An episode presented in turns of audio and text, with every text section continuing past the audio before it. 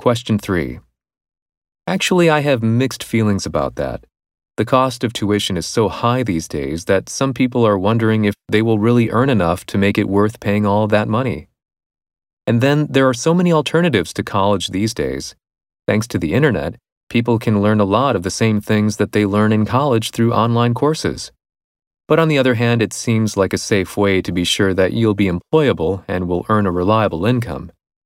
In Japan, a college degree really carries a lot of weight, so it can be very valuable. In the end, I guess it depends on the person. If they have a conservative attitude, maybe a college degree is better, but some people might not want to invest so much to get one.